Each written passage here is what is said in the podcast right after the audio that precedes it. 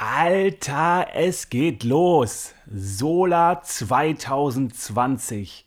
Wie geil ist das denn bitte? Ganz herzlich willkommen, ihr Lieben. Ich heiße Benny, ihr werdet meine Stimme in den nächsten Tagen noch öfter hören. Ich bin der Nachfolger von Victor und das ist das erste Sola, das ich zusammen mit Amaris leiten darf. Ganz kurz zu mir, ich bin verheiratet mit Sophia, habe zwei Brüder, einer älter, der andere jünger, aber beide kleiner als ich und außerdem bin ich begeistert von Jesus. So, jetzt aber zu euch. Ganz ehrlich, ihr seid wirklich der Oberknaller. Wie cool, dass du und du und du, dass jeder einzelne von euch sich auf dieses einzigartige Abenteuer Solar to Go eingelassen hat. Vielleicht hattet ihr im Vorfeld mehr Fragen als sonst oder ein mulmiges Gefühl, wie Sola ohne Lagerplatz werden soll. Vielleicht bist du auch das aller, allererste Mal beim Sola und für dich ist sowieso alles noch neu. Und trotzdem bist du am Start, trotzdem seid ihr am Start und das feiern wir. Was erwartet euch in den nächsten Tagen? Ihr werdet zusammen mit eurer Kleingruppe unterwegs sein und euch über die Zeit immer besser kennenlernen. Es kann gut sein, dass die Leute, die dir jetzt noch fremd sind, am Ende des Solas zu Freunden geworden sind. Außerdem habt ihr einen unglaublich wichtigen Auftrag zu erfüllen.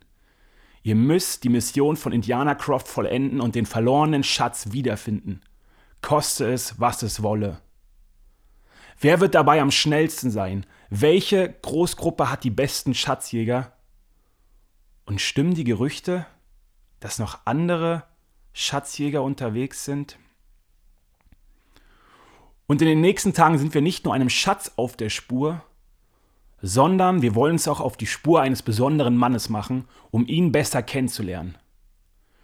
Über das Leben dieses Mannes wurden mehrere Biografien, mehrere Lebensberichte geschrieben. Und vielleicht kennst du das ja auch. Kaum beginnt ein Film oder ein Buch mit dem Satz, die folgende Geschichte basiert auf einer wahren Begebenheit, schon fühlen und fiebern wir viel intensiver mit. Es geht eben nicht nur um eine erfundene Geschichte, sondern um ein echtes Schicksal und das wahre Leben. Und je nachdem kann das richtig motivierend und inspirierend sein. Ich kann mich noch gut erinnern, nachdem ich eine dicke Biografie über den südafrikanischen Freiheitskämpfer und Politiker Nelson Mandela gelesen hatte, der sich gegen die Unterdrückung schwarzer Menschen aufgelehnt hat, stand mein Entschluss fest, Polit Politikwissenschaft zu studieren. Und tatsächlich habe ich dann erstmal einen Bachelor in Politik gemacht. Ihr seht, Biografien sind wirklich was Kraftvolles. Sie können uns dazu motivieren, selbst aktiv zu werden und das Gelesene nachzuahmen. Der Mann, um den es in den nächsten Tagen gehen soll, zählt zu den bedeutendsten Menschen, die jemals gelebt haben. An seiner Geburt orientiert sich die gesamte westliche Zeitrechnung. Ich bin zum Beispiel 1987 na Jahre nach ihm geboren und du vielleicht 2006 Jahre nach ihm. Dieser Mann hat den Lauf der Geschichte verändert, so sehr, dass sich heute immer noch offiziell über zwei Milliarden Menschen auf dieser Welt zu ihm bekennen und an ihm glauben. Auch wenn sie das zum Teil in Lebensgefahr bringt. So wichtig ist er ihnen. Die Rede ist natürlich von Jesus Christus. Auf dem Sola werden wir viel von Jesus erfahren. Seine Biografie steht im zweiten Teil der Bibel im sogenannten Neuen Testament. Und Biografien werden oft von anderen Personen geschrieben. Bei Jesus war das nicht anders. Bei ihm hat die Biografie ein gewisser Lukas, ein griechischer Arzt und Historiker, aufgeschrieben. Und zwar einige Jahre nach Jesu Tod. Da hat er dann alles reingenommen, was ihm wichtig erschien. Und durch die Abschnitte aus der Biografie werden wir einen ersten Eindruck bekommen, wie Jesus so getickt hat, was ihm wichtig war und wie er mit anderen Menschen umgegangen ist. Außerdem wollen wir dem Geheimnis seines einzigartigen Lebens auf die Spur kommen und Antworten auf die Frage finden, warum Jesus eine solch anziehende Wirkung auf andere Menschen hat. Damals wie heute. Dafür könnt ihr die Neugierde, Offenheit und Entdeckerlust eines Schatzjägers gut gebrauchen. Darum die Frage an euch, seid ihr bereit? Doch bevor wir mit der Jesus-Biografie starten, sollt ihr selbst noch zu Biografen werden. Aber nicht über euch selbst.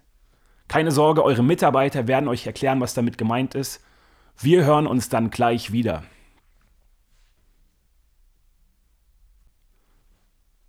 Willkommen zurück, ihr Lieben. Jetzt, wo ihr mehr übereinander wisst, können wir uns diesem Jesus zuwenden. Bei unserem ersten Abschnitt geht es um einen reichen und mächtigen Mann, der sich genau wie ihr auf eine Suche macht. Er macht sich auf die Suche, um einen unverstellten Blick auf diesen Jesus zu werfen. Dabei lernt er den kennen, der Teil einer noch viel größeren Suche ist. Unser Abschnitt heute steht in Lukas im Kapitel 19 in Versen 1 bis 10. Dort wird beschrieben, dass Jesus auf der Durchreise nach Jerusalem ist und in der Stadt Jericho vorbeikommt. Und mittlerweile ist Jesus so bekannt, dass ihn eine große Menschenmenge empfängt, quasi so ein richtiger Promi. Und wir lesen, dass in Jericho auch ein gewisser Zachäus lebt, der uns als oberster Zolleinnehmer und reicher Mann vorgestellt wird. Und um die Brisanz der folgenden Geschichte zu verstehen, sind an dieser Stelle ein paar Hintergrundinfos wichtig. Was war eigentlich ein Zolleinnehmer? Ist ja eine wichtige und eine relevante Frage hier. Die in der Bibel beschriebenen Zolleinnehmer waren jüdische Männer, die für die Römer Steuern oder andere Pflichtabgaben einnahmen. Denn Israel war zur Zeit Jesu kein freies Land, sondern stand unter römischer Herrschaft. Dabei verlangten die jüdischen Zolleinnehmer meistens mehr, als vorgeschrieben war, um sich selbst so ein bisschen Geld in die eigene Tasche packen zu können. Was heute vielleicht ein Mörder ist, dem seine Tat noch nicht mal leid tut, war damals ein Zolleinnehmer. Der Inbegriff eines bösen Menschen. Zolleinnehmer wurden von den Juden, also den Bewohnern Israels, regelrecht gehasst. Erstens, weil sie mit der feindlichen römischen Besatzungsmacht zusammenarbeiteten. Und zweitens, weil sie dabei sogar die eigenen Leute übers Ohr hauten, nur um sich an ihnen zu bereichern. Üble Zeitgenossen also, und Zachäus ist nicht nur irgendein Zolleinnehmer, sondern der oberste von ihnen, der Chefzolleinnehmer, der Babbo unter den Zolleinnehmern. Damit ist er wahrscheinlich der reichste und korrupteste Regierungsbeamte, den das ganze Neue Testament kennt. Zachäus war jemand, der so schlecht war, dass es für ihn aus Sicht der Juden keine Hoffnung mehr bei Gott gab. Und dieser Zachäus hört nun auch, dass Jesus in Jericho ist und will ihn unbedingt sehen. Will unbedingt mal sehen, wie dieser Mann äh, wirkt, wie dieser Mann mit anderen Menschen umgeht. Denn alle redeten von Jesus. Das Problem ist nur, Jesus ist umringt von einer Menschenmenge und Zachäus ist klein. Wahrscheinlich war er nicht größer als 1,50 Meter. Aber er hat eine Idee. Davon lesen wir in Vers 4. Da lief er voraus und kletterte auf einen Maulbeerfeigenbaum. Jesus musste dort vorbeikommen, und Zachäus hoffte, ihn dann sehen zu können. Ist euch das aufgefallen? Lukas, der Autor, ist hier sehr genau. Er beschreibt, dass Zachäus nicht auf irgendeinen Baum stieg, sondern auf einen Maulbeerfeigenbaum. Und achtet mal beim Bibellesen darauf, solche random Details finden sich in allen vier Jesus-Biografien im Neuen Testament. Ganz konkrete Namen, ganz konkrete Orts- oder Wegbeschreibungen oder Baumnäherbestimmungen wie hier.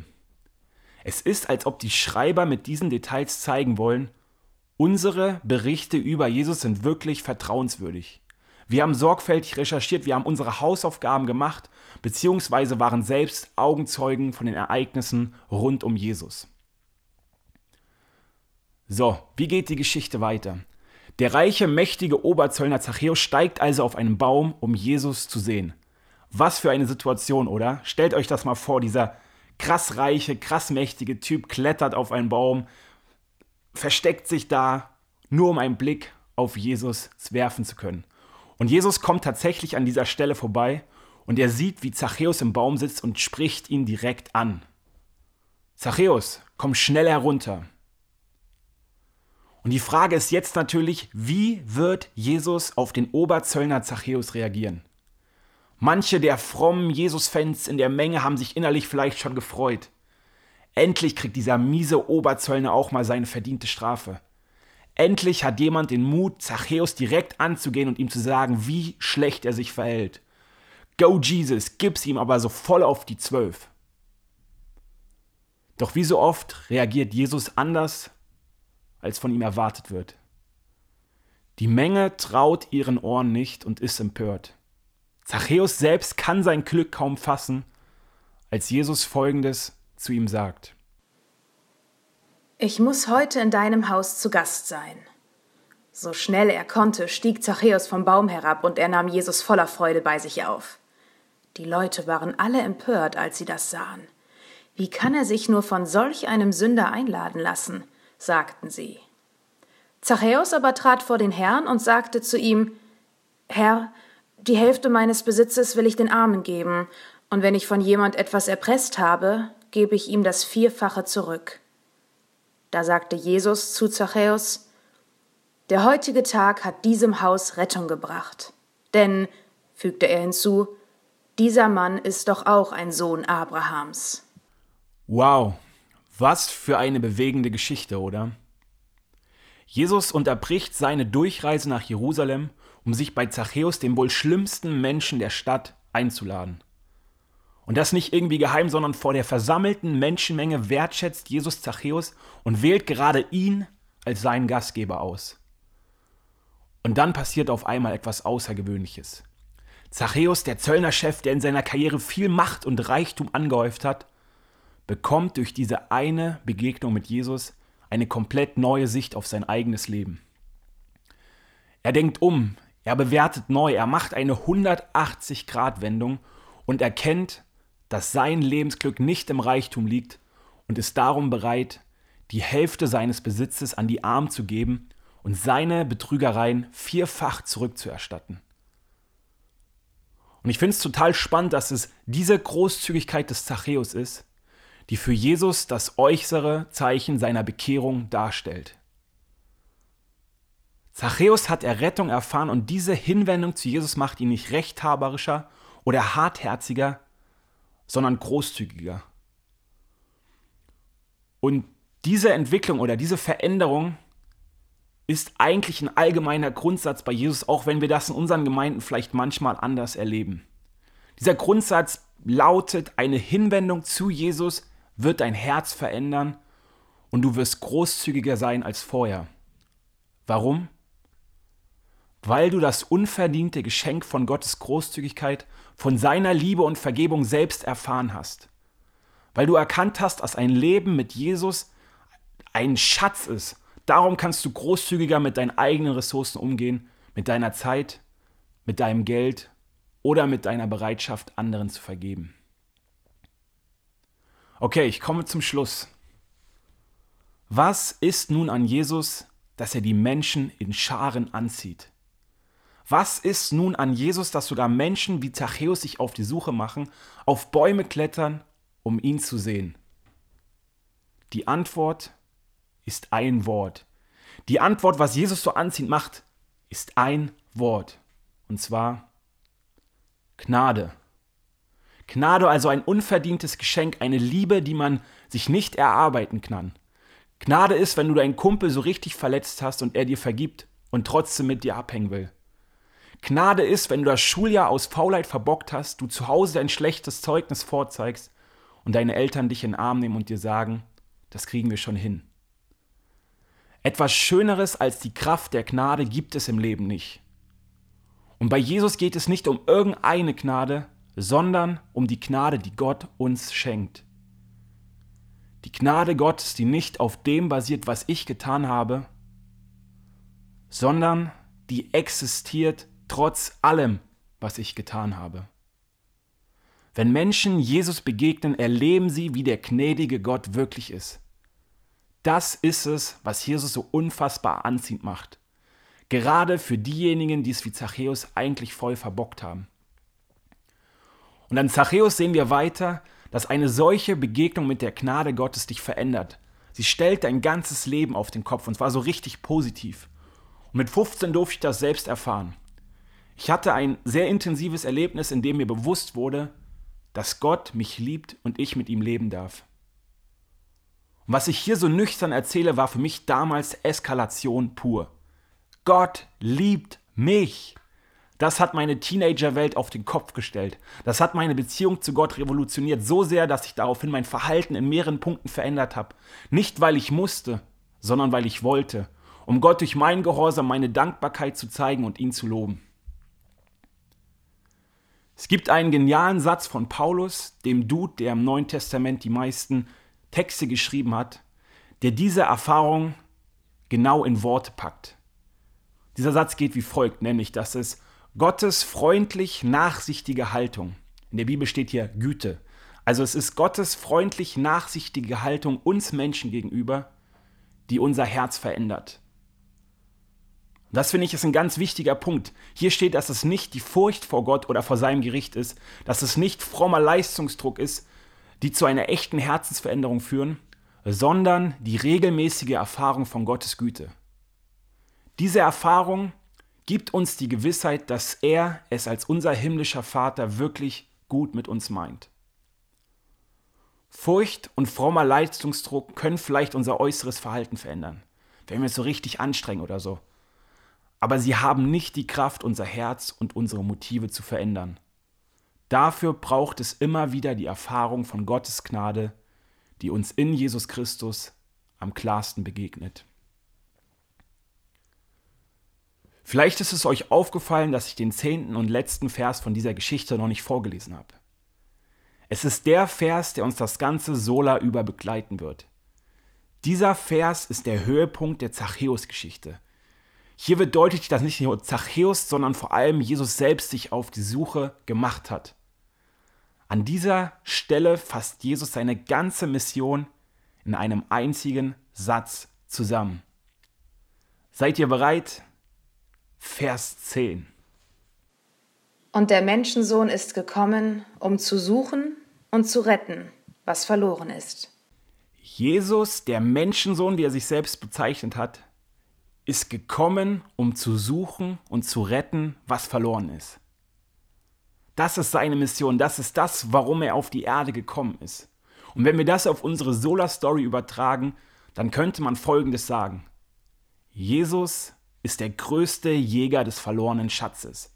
Jesus Christus ist der größte Jäger des verlorenen Schatzes und dieser Schatz besteht nicht aus Gold und Silber, nicht aus Diamanten und Edelsteinen, sondern aus Menschen wie dir und mir. Menschen, die wie Zachäus reich und mächtig sind und Menschen, die am Rand stehen. Menschen, die schon ganz lange in die Gemeinde gehen und Menschen, die noch nie einen Fuß in die Gemeinde gesetzt haben. Menschen, die sich nach Glauben und Liebe sehen und Menschen, die Hoffnung und Perspektive verloren haben. Wir Menschen sind der Schatz, den Jesus sucht, und seine liebende Suche setzt er bis heute fort. Bist du bereit, dich von ihm finden zu lassen?